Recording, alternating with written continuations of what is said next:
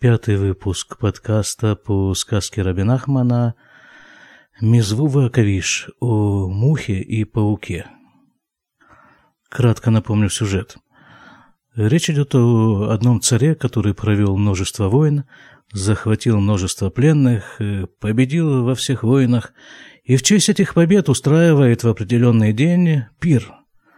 На пиру дается представление, по ходу этого представления высмеиваются обычаи всяких народов, в том числе написано народа Израиля и Ишмаэля. И вот идет себе представление, царь приказывает принести ему книгу, по которой выстроен сюжет этого представления. Приносят книгу, царь начинает читать и видит некое событие, происходящее не только в тексте книги, а и на самой книге, на ее листках, на ее корешках. С одной стороны – Сидит муха, а с другой стороны находится паук. Паук пытается подобраться к мухе. Каждый раз, когда он это делает, встает листок книги и закрывает собой муху от паука. Паук возвращается на свое место, потом пробует еще раз, еще раз, и так до тех пор, пока лист в конце концов не придавливает этого паука. Так что от него ничего не остается. Царь понимает, царь у нас был царем очень неглупым, и он понимает, что это все неспроста ему показано, эта сцена. В ходе этих размышлений он засыпает. Прямо на книге. И видит во сне. Против него ополчились толпы народа. И бегут к нему, чтобы его убить. И в этот момент опять поднимается все тот же самый листок книги и защищает собой царя. Царь хочет посмотреть, что же там написано, обычаи какого народа описаны на этом листке Торы, э, листке книги. Ну, видите, я вам уже выдал все самое главное. На этом листке книги что там написано про какой народ? И не решается посмотреть. И кричит «Хаваль, Хаваль, жалко, жалко!» Так громко кричит, что министры слышат этот крик, там пытаются его разбудить, там неудобно как-то царя тормошить за плечо, поэтому они создают шум вокруг него, но царь ничего не слышит, продолжает спать. Во второй части сна к нему приходит большая-пребольшая гора и говорит ему «Что ж ты кричишь так громко?» Я уже сплю столько лет, и никто не мог меня разбудить, а ты вот своим криком меня разбудил. Царь говорит, да как же мне не кричать-то? Меня тут убить хотят, и вот только вот этот вот листок книги единственное, что меня защищает. Гора выслушала и говорит, знаешь, что я тебе скажу? тебе нечего бояться. Потому что вот этот же самый листок книги, он защищает и меня тоже. Против меня есть множество ненавистников. Вот пойдем, я тебе покажу. Ведет царя с собой и показывает ему происходящее. Гора, громадная гора. На вершине горы стоит некая табличка. На табличке написано то же самое, что написано на листке книги, который защищает и муху, и царя, и гору, и вообще, я понимаю, всех-всех-всех и есть от кого защищать, потому что у подножия горы толпится много народу, и народ время от времени начинает буйно радоваться, там плясать, устраивать пиршество. Почему такая буйная радость?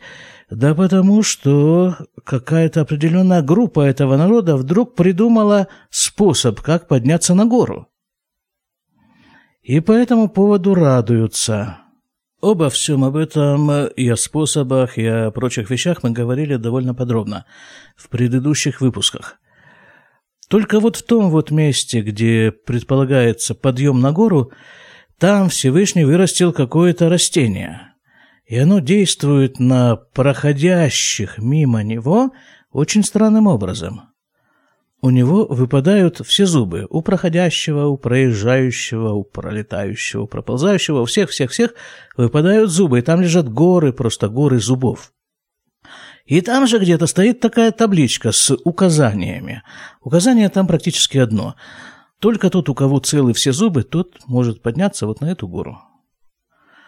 Так все уловки вот этих вот людей, находящихся у подножия горы, направлены на то, как бы обойти вот это вот указание, вот, этот вот, э, вот это растение, и, ну, пока ни у кого не получилось. Вот где-то здесь мы остановились. Продолжим. Ахарках лакху тана нашиманаль выхазру вымиду яхадеда патрит кива решена. А после этого вернулись вот те вот самые люди, которые хотели убить царя, они там предварительно сняли корону, бросили ее в грязь, потом сняли портрет. И вот они вернулись и подняли этот портрет и повесили его на место, туда, где он был раньше. В Этакеты, Ракху, Вархацуту. И корону они тоже подняли и вымыли ее в Ихазру Виталь Ум Бимкомам. И повесили они все это на свои места и корону, и портрет. «Вейкица Мелех!» И вот тут вот проснулся царь. «Вистакель техеф алядав, шейген алав, меэзе нимус шель эзе умагу». Он проснулся и тут же посмотрел на листок книги, который защищал его. Какие обычаи какого народа там описаны? «Вера шекатув бо анимус шель Исраэль» и увидел, что описаны там обычаи народа Израиля. Еврейские обычаи – Ребята, а где у нас написаны еврейские обычаи? В Торе.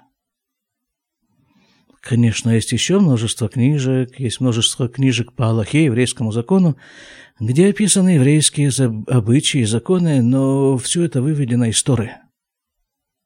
То вот этот вот листок, который защищал царя, защищал муху, защищал гору, защищал защищает каждого, каждого из нас, это и есть Тора. Витхили аладав бедерех эмет. И он начал смотреть на этот листок. Бедерех эмет – это дословный перевод путем правды – как это точнее перевести, в каких понятиях? Ну, правдиво нет, это не совсем то. Ну, в общем-то, я думаю, понятно, да. В общем, он посмотрел на этот листок, увидел, что там написано, и тогда уже начал смотреть на него же как бы другими глазами, другим, с другим подходом. Вот э, бывает такое в жизни. Может быть, не очень часто, но бывает, что вдруг ты понимаешь, что вот в это мгновение тебе открывается правда – все то же самое перед глазами, все то же самое вокруг, те вещи, которые ты уже видел множество раз. Но вот сегодня, сейчас, в это мгновение ты видишь их правдиво. Вейвин, а эмет лямито, начал смотреть вот таким вот образом, и он понял истину, самую настоящую истину – Получается, что для того, чтобы человек понял истину и посмотрел вокруг глазами, видящими истину, его приходится иногда провести через э, серьезные переживания, вызванные либо сном, либо событиями наяву, хотя какая в принципе разница.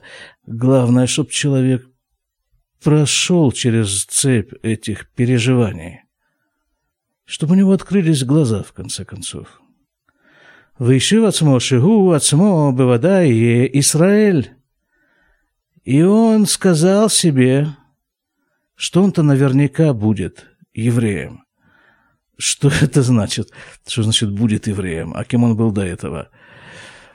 Но бывает такое, что вот ты еврей по всем законам, по еврейским законам. У тебя мама еврейка, у тебя папа еврей, у тебя в паспорте записано еврей, и все полный еврей. Но при этом э, тебе на это свое еврейство как-то, ну, либо просто никак либо ты его боишься, как вот этот царь, да, ведь э, он боялся посмотреть, что написано на книге, боялся посмотреть, кто он на самом деле, что его на самом деле защищает, и кому он в конце концов обязан, кому, к чему он относится, к какому народу, к кем он является, кто он. Это ведь очень страшно узнать вдруг, кто ты. И вот мы сказали, что этот царь сказал себе, что он наверняка будет евреем. То есть будет евреем по своим поступкам, что ли, по своему мировоззрению, которое вызывает эти поступки. Вот так вот на вопрос «ты кто?»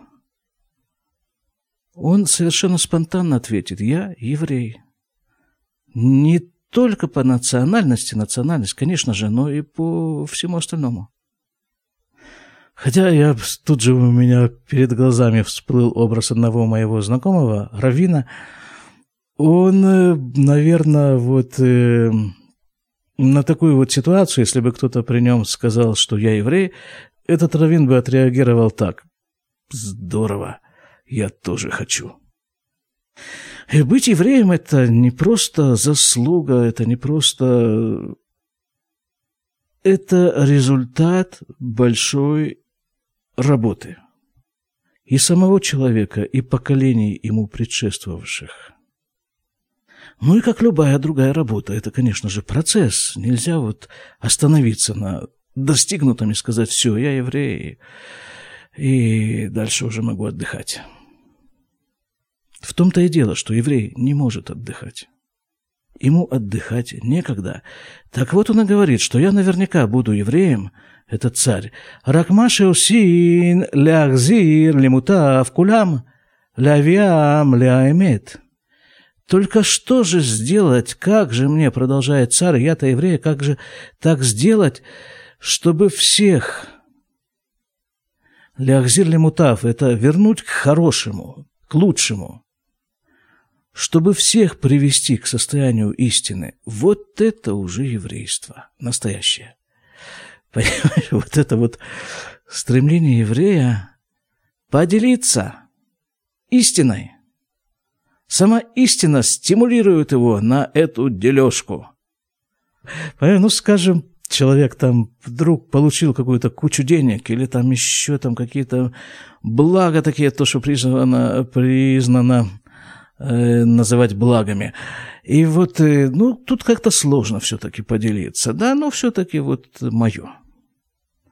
А истина, настоящая истина, она не может э, удержаться в одном человеке. Она его постоянно дергает и призывает его поделиться истиной с окружающими. Истины, настоящей истины, ее не убудет. Ее не станет меньше у этого человека. Наоборот, по мере того, как он делится ей, ее становится все больше и больше. Точнее, понятно, что истина не станет, количество истины, если вообще возможно такое определение, оно не меняется, просто этот э, человек все больше и больше открывается для истины, чем больше он ей делится.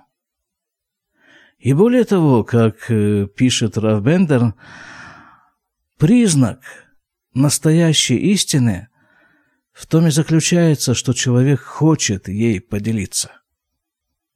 Дальше.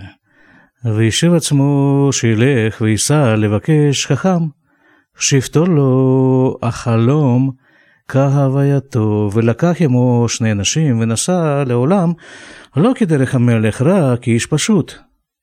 И решил царь, что поедет он искать какого-нибудь мудреца, который бы растолковал ему этот сон и взял с собой двух людей и поехал по миру не как э, царь, а как простой человек.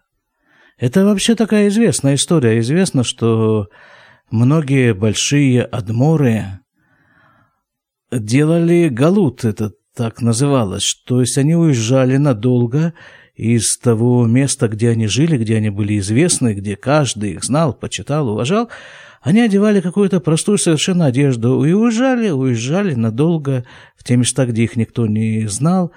Для чего? Так вот для того же самого, в поисках истины. Истина ведь она такая вещь, что ее искать нужно, иначе она не откроется. Поехал он как простой человек, а Аянусе, ам мы Илаир, уми Медина ли Медина, вышааль, эйх, немца хахам, шиухаль, лифтор, халем, кагаваято. А и он ездил из города в город, из страны в страну, и спрашивал, как найти мудреца, который сможет разгадать, растолковать этот сон. Выудил ло шишам, вышам, немца хахам казе. Как-то совершенно уже не по-царски, да, он поступает. Вот как бы царь сделал, наверное. Он бы разослал, наверное, своих приближенных, как-то там разузнать, выяснить, доложить, и вот тогда уже целенаправленно бы туда поехал. А этот не только одежду переодел, он действительно весь целиком превратился в простого человека. А как делает простой человек? Как он ищет? Ходит. Вот это вот занятие. Ходить и ждать, и искать, и разгребать какие-то завалы, и искать, а нет ли там того, что ты ищешь, истины. Ну, потому что вот так она ищется, и никак по-другому. Выудил לו шишам, вышам, немца хахам казе. И ему рассказали, объявили, что вот там-то и вот там-то есть такой мудрец в Насалишам поехал туда, Ува Эль и приехал к мудрецу Весиперлю Эмет, рассказал ему всю правду. Ихшу Мелех Вехаваш э, Мильхамот Вехоля Маасе Шая рассказал ему, что он царь, он выиграл несколько войн и все, все, все, всю эту историю. То есть практически что делает царь на пути своих поисков истины? И это повторяется у Раби Нахмана в разных местах много раз. Что делает царь, вот когда ищет истину? Да рассказывает ему вот тот же самый рассказ, который мы с вами сейчас рассказываем. Сипуре Масиот называется сказочная история Раби Нахмана потому что вот там в них кроется истина. Увикаешь мимену лифтор халюмо, и попросил царь у мудреца, чтобы тот ему разгадал его сон. Вышивлю, ответил ему мудрец, они бы от СМИ и не лифтор, я сам не могу разгадать. Рак шееш зман, бото. Только есть время, определенное время, в определенный день, в определенный месяц. Вязани мекабец кольса маманей акторет веусемгем муркав. Вот в этот вот день, вот этого месяца я собираю разные составляющие – смеси для воскурения. Умашен это Адам Белю Акторет, и дымом вот этой вот смеси я окуриваю человека. Вот у Адам хошев бемахшевато, машер целерот, улейда, вазай и да коль. И вот тот вот человек мысленно себе как бы дает такое задание, задает вопрос, что именно он хочет увидеть и знать. И тогда он это узнает.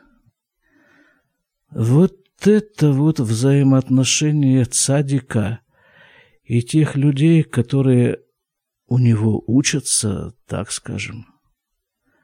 Цадик не выкладывает перед человеком вот всю информацию, потому что это ему ничем не поможет, ни тому, ни другому, а навредить может. Цадик как-то чуть-чуть приоткрывает глаза человека, чуть-чуть расширяет его угол зрения, чтобы человек сам увидел все, что ему нужно увидеть и понял то, что ему нужно понять.